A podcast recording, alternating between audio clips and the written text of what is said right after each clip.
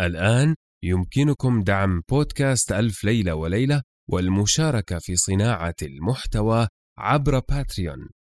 الرابط موجود في وصف الحلقة.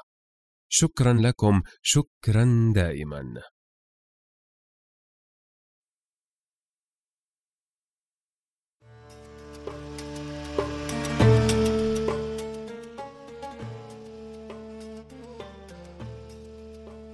كان يا مكان في قديم الزمان وسالف العصر والأوان ملك يدعى شهريار يحب الاستماع إلى قصص الإنس والجان. وكانت جاريته شهرزاد تقص عليه في كل ليلة قصة.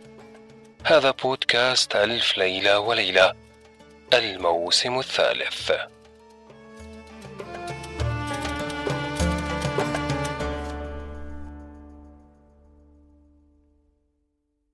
الليلة السابعة والسبعون.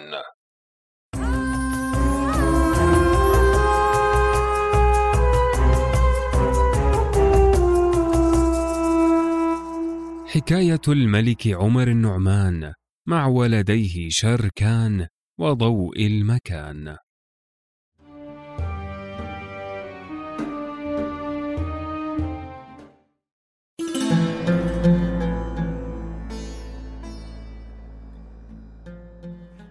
قالت بلغني أيها الملك السعيد أن حاجب شركان لما سمع الوزير دندان ما ذكره من خبر الملك عمر النعمان. تأسف ولكنه فرح لزوجته وأخيها ضوء المكان لأنه يصير سلطانا ببغداد مكان أبيه.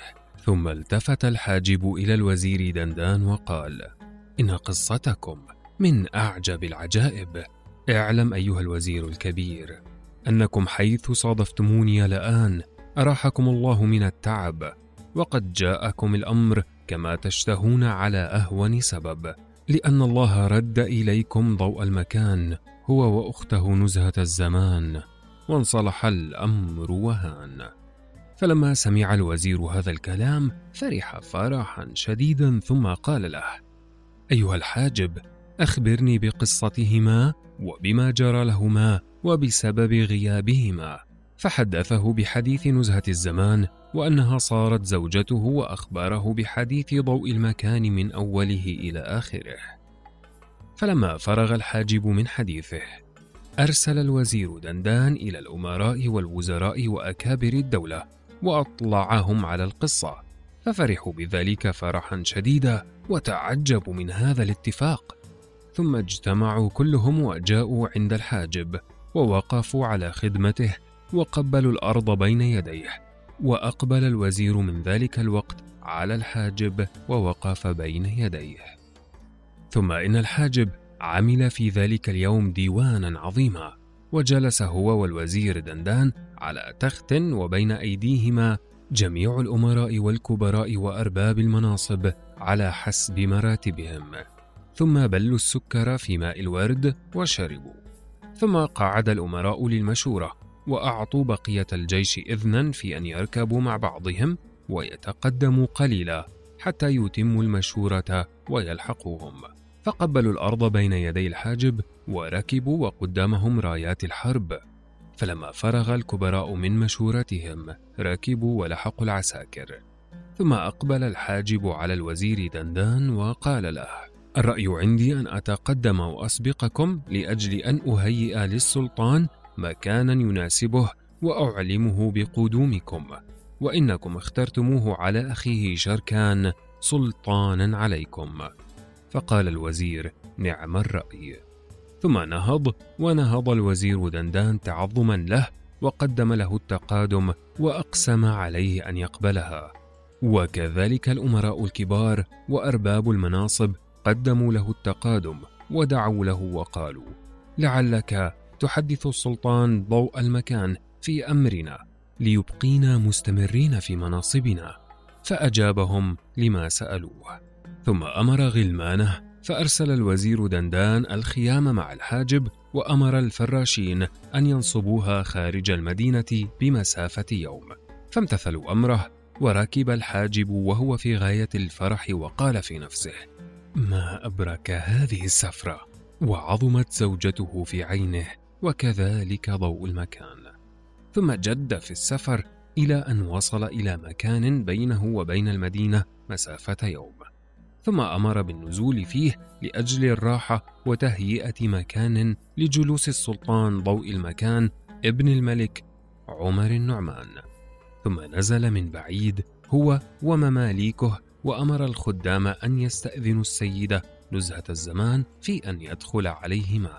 فاستأذنوها في شأن ذلك فأذنت له. فدخل عليها واجتمع بها وبأخيها وأخبرهما بموت أبيهما. وإن ضوء المكان جعله الرؤساء مالكا عليهم عوضا عن أبيه عمر النعمان وهنأهما بالملك. فبكيا على فقد أبيهما وسألا عن سبب قتله. فقال لهما الخبر مع الوزير دندان وفي غد يكون هو والجيش كله في هذا المكان وما بقي في الأمر أيها الملك إلا أن تفعل ما أشار به لأنهم اختاروك سلطانا وإن لم تفعل سلطنوا غيرك. وأنت لا تأمن على نفسك من الذي يتسلطن غيرك فربما يقتلك أو يقع الفشل بينكما ويخرج الملك من أيديكما. فأطرق برأسه ساعة من الزمان ثم قال قبلت هذا الأمر لأنه لا يمكن التخلي عنه وتحقق أن الحاجب تكلم بما فيه الرشاد ثم قال للحاجب يا عم وكيف أعمل مع أخي شركان؟ فقال يا ولدي أخوك يكون سلطان دمشق وأنت سلطان بغداد فشد عزمك وجهز أمرك. فقبل ضوء المكان منه ذلك. ثم إن الحاجب قدم إليه البدلة التي كانت مع الوزير دندان من ملابس الملوك وناوله النمشة وخرج من عنده وأمر الفراشين أن يختاروا موضعا عاليا وينصب فيه خيمة واسعة للسلطان ليجلس فيها إذا قدم عليه الأمراء. ثم أمر الطباخين أن يطبخوا طعاما فاخرا ويحضروه. وأمر السقايين أن ينصبوا حياض الماء. وبعد ساعة طار الغبار حتى سد الأقطار ثم انكشف ذلك الغبار وبان من تحته عسكر جرار مثل البحر الزخار. وأدرك شهرزاد الصباح فسكتت عن الكلام المباح.